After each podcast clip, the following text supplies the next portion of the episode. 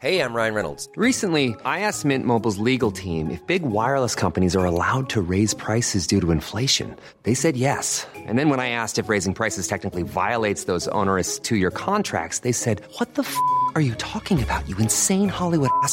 F- So to recap, we're cutting the price of Mint Unlimited from $30 a month to just $15 a month. Give it a try at mintmobile.com slash switch. $45 upfront for three months plus taxes and fees. Promo rate for new customers for limited time. Unlimited more than 40 gigabytes per month. Slows. Full terms at mintmobile.com. It's May 6th, 1882, and another remarkable event is about to be uncovered by Arion, Rebecca, and Olly, the Retrospectors.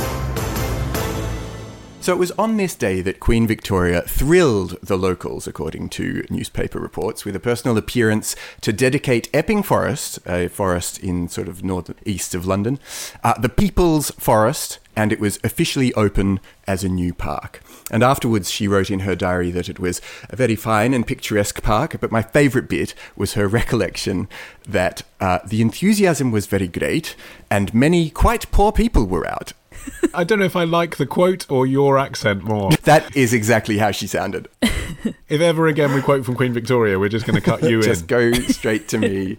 if she had not done this, the land would have been annexed. There were real concerns that this land was going to be basically fenced off by the encroaching industrialization around it. So it was this moment where green space was really given this sort of front and center prominence. And also there was a lot of qu- quite quaint and fun pageantry that went on on the day, including local school children in matching blue sashes and blue rosettes and uh, these decorated farm carts that all greeted the Queen as she got off her royal train, which is a thing that I definitely also w- would like to go on sometime. but then bands and, you know, 21 gun salutes and all of that. So it sounded like a real to do. Can you do the voice again? What did she think of the train? Uh, she thought the train was quite splendid. you channeling the voice of Queen Victoria. uh, comment about there being quite poor people there is quite telling, really, because you know this is the era where people started to get very concerned about all these dirty. Factory stained homunculi who hadn't grown to their full height in cities. What can we do with them all? And then there was a big campaign then to have more public green space. And Epping Forest turned out to be one of those new public green spaces. It was an ancient forest. Hmm. People were starting to form committees and societies to preserve all the green space.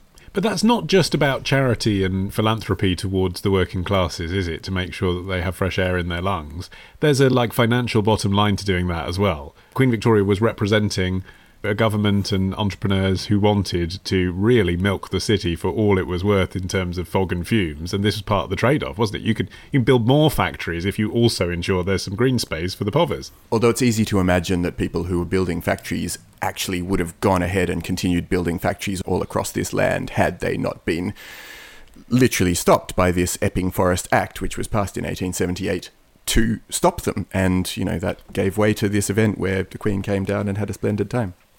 But again, this whole idea that like Queen Victoria so graciously gave something away. I Oh, mean, yeah. if you look at the whole business of royal forests prior to this date, it's quite extraordinary. So in the 13th century, one third of the landmass of southern England was designated as a royal forest. One third of southern England. It's astonishing. It's easy to relinquish 6,000 acres when you're the biggest landowner on earth. Yeah. And, you know, to, to sort of revisit that statistic that you've just said, but in the present day, Queen Elizabeth, our current queen, still owns 6.6 billion acres around the world.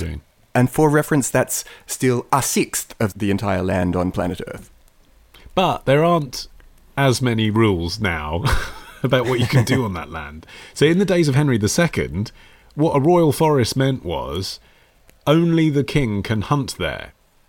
Which, I mean, I get the sort of modern version of that would be people saying, oh, did you know Queen Elizabeth actually technically owns all the swans? That doesn't really mean anything, does it?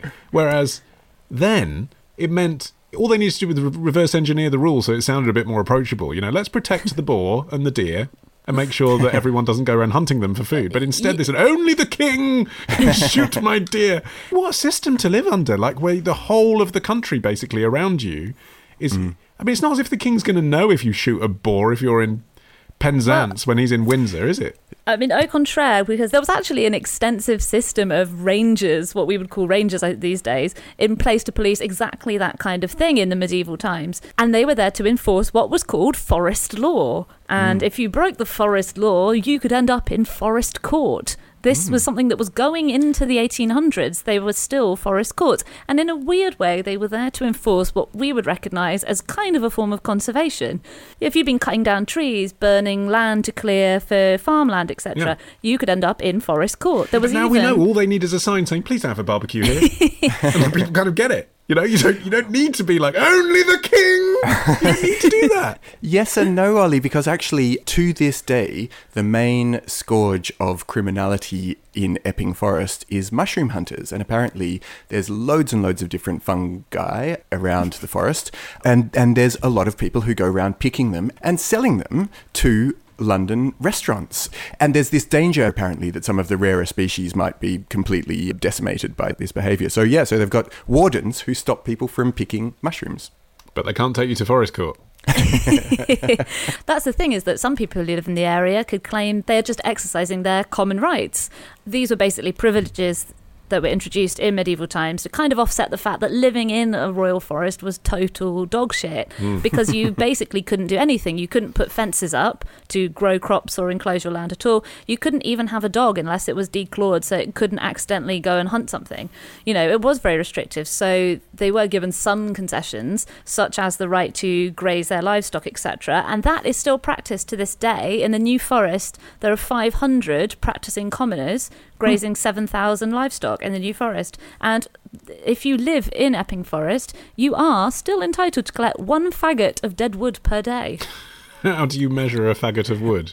I don't even know how you go about doing that. I feel like it's an armful. I feel like it's one of those old fashioned body measurements. So even though it took 600 years for them to reverse, which was what was obviously a pretty poor law, when Queen Victoria did it, as you said, the public were thrilled. This was a big attraction going to Epping Forest, I imagine, of a weekend. What could you do there? Probably the same sort of thing you can still do there, and it's a park that isn't too far away from where I live. You can drive there in about 20 minutes from my place, if anyone's wondering. Um, and Arion's going to link his uh, Zoopla listing to uh, the show notes. Yeah, I mean, it is still a bit rough and ready. It's got a, a kind of, um, you know, Think about forests. Well, uh, yeah, You know, it's all bit very well opening up to the, but they're a bit foresty, aren't they? yeah. It's just, yeah, I've got a nice path, I've got a nice promenade. it is wild space, and I think that's the point of it. That it is meant to be a place that you can go and just take a wander. It- but the reality is, urban green space is still massively in decline, and apparently, green space has decreased by over thirty percent in the last decade alone. So you're seeing this massive reduction in the opportunities for people to go out and have their leisurely walks in in fixer-upper forests. Yeah, well, obviously 2020 and 2021 has given it a bit of a boost, hasn't it? The green space near a city. I mean, it's been more valuable than it has been mm. perhaps totally. you know, across the rest of the decade. Yeah, it's a thing that we need. And I think the other thing that we're seeing is this sort of encroaching pseudo public space. There's this acronym POPs, which is privately owned public spaces, which is those squares and green spaces that look ostensibly as though they're places that are public land, but actually they're owned by corporations and they can close them and they can levy their own rules. There is this degradation of usable public space in cities. And what is there is very controlled. You're being trammeled into these organised parks. And yes, sometimes they've gone to extreme measures to try and make it feel like it's a very natural, wild place. But really, you're kind of wandering preset paths a lot of the mm. time. And Epping Forest is, you know, still relatively unique in that it is very proximate to London. And yet, as you were complaining on your Yelp review, Arion, it is still a wild natural forest. It hasn't been designed he by city it both planners. ways, doesn't he? He's like, oh, gentrification, but at the same time, oh, I want a bench. Can, can someone just pick my mushrooms and put them in a nice London restaurant? I mean, the other thing about having a wide open space close to London, of course, is that it's going to be a bit of a magnet for criminality, isn't it? Not just mushroom picking. I mean, back in the day, Epping Forest was the home of many highwaymen. I don't know how you feel about this, Rebecca, but the word highwayman I'm always slightly prickly about because it makes them sound fun. Oh, I expect they were fun, don't you think? They were heaps of fun. Don't ruin Highwaymen out, Olly. They're one of the criminals we can still love. Just because someone's like dressed ostentatiously and is a cheeky chappy as they mug you, that doesn't make it not horrifying. I thought you were going to say you preferred the term highway person. Yeah, I did wonder where you were going with that. Tomorrow.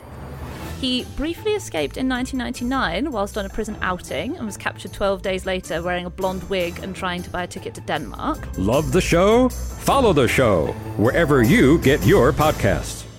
Part of the ACAST Creator Network.